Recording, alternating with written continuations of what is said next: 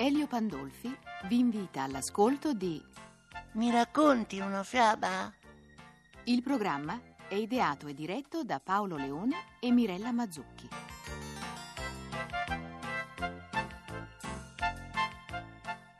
No, no, non vi racconto la fiaba se non vi mettete a letto.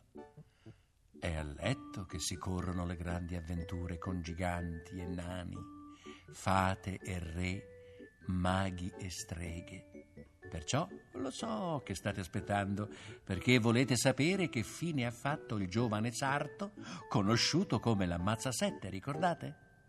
Aveva ucciso con un colpo solo sette mosche, ma tutti pensavano che avesse ucciso sette giganti. Svelti, infilatevi nel letto, passate la luce. Ecco sulla strada lunga e polverosa il nostro eroe camminare, camminare. Il sole rendeva tutto abbagliante. La strada si perdeva all'orizzonte e il giovane cominciava ad essere stanco. Cammina, cammina, giunse in una città. Ma appena vide un prato verde e fresco, il sarto si gettò sull'erba e si addormentò. Ma la gente che passava leggeva la scritta della sua cintura. Ne ammazzo sette in un colpo. Preoccupati andarono dal re.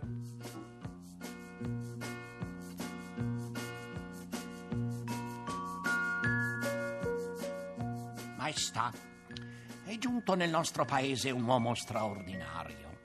Ne ammazza sette in una volta. Perché non lo teniamo con noi? Così in caso di guerra potrebbe esserci molto utile. Il re mandò subito il suo ministro più anziano per convincere il giovane a rimanere al servizio del re. Il sarto accettò, però eh, i soldati si ingelosirono.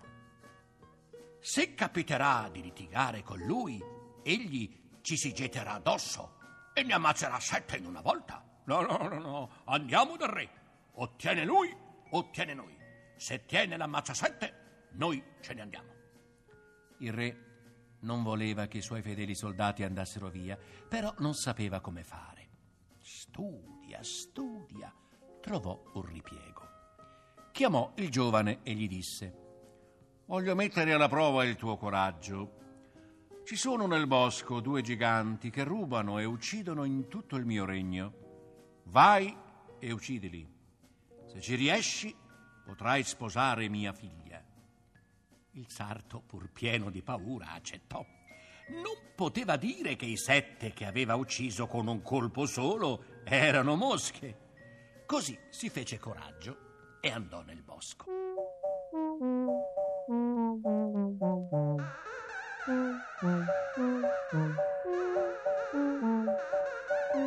Il nostro eroe si inoltrò con precauzione nel bosco, guardava a destra e a sinistra. La paura gli faceva venire brividi di freddo, le gambe gli tremavano e vide un piede enorme, grande più di lui, e l'altro piede stava a dieci metri di distanza. Doveva essere un gigante enorme. Ed enorme era, sembrava non finire mai. Fortunatamente stava sdraiato in terra e dormiva, e l'altro gigante gli era vicino. E russavano che sembravano tuoni, soffiavano che parevano uragani.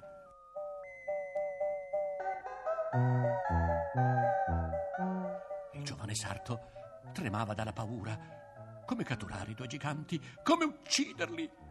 Se si svegliavano eh, solo soffiandogli addosso, lo avrebbero fatto volare fin sulla luna. Che fare?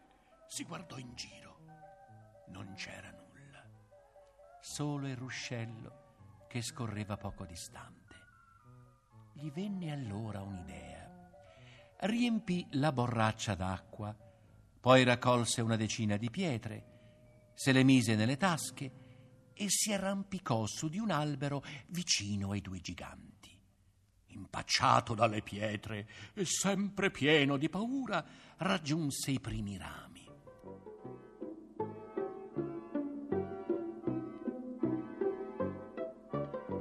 Il russare dei giganti faceva tremare i rami stessi come se il vento li scuotesse.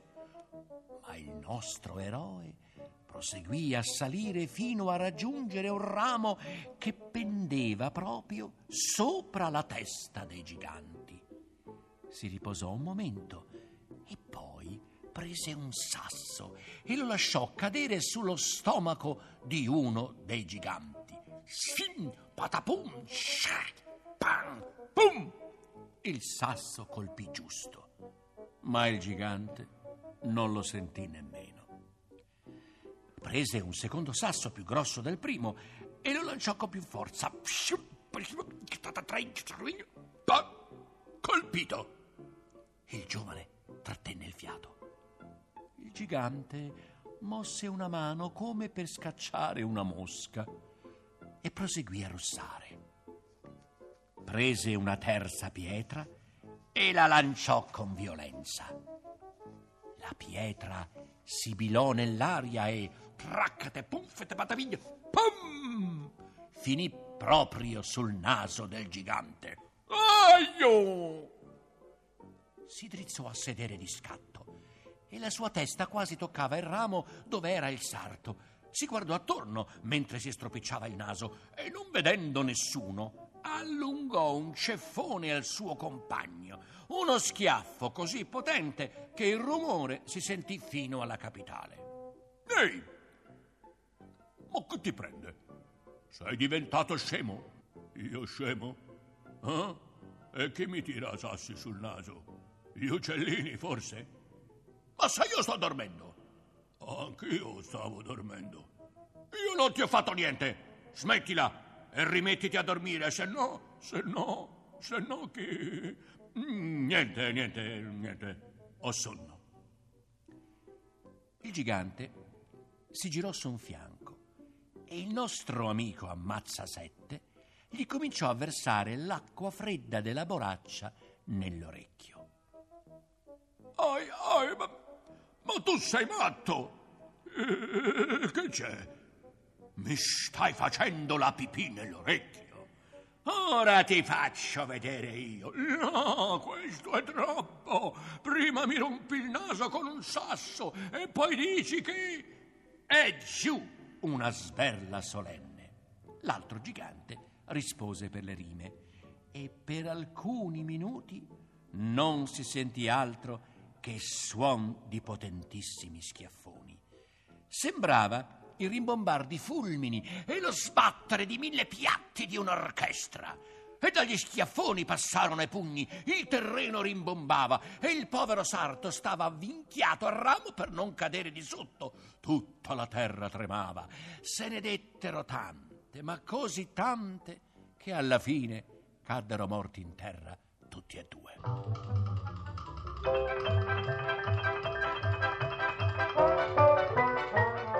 Giovane allora scese dall'albero, chiamò le guardie e fece portare i due giganti dal re. Le feste furono grandiose, musiche, balli, fuochi di artificio. Il giovane sarto diventò principe del regno sposando la bella principessa figlia del re e nessun gigante si avvicinò più al regno dove viveva colui che ne ammazzava sette con un colpo solo.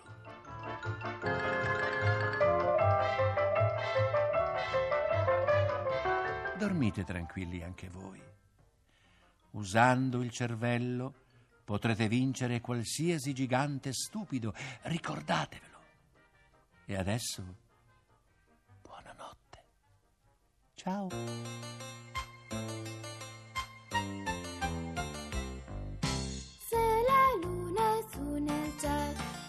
Sole dorme, dorme già. A cullarla è stata lei. Ninna na na na na. Ninna na na na na. Ninna na na na na. Abbiamo trasmesso Mi racconti una fiaba? Le favole di sempre, rielaborate da Alberto Manzi e narrate da Elio Pandolfi. Tecnico del suono Stefano Acciarini. Il programma è ideato e diretto da Paolo Leone e Mirella Mazzucchi. La fiaba che avete ascoltato ha per titolo L'ammazza 7, seconda parte, e ne sono autori i fratelli Grimm.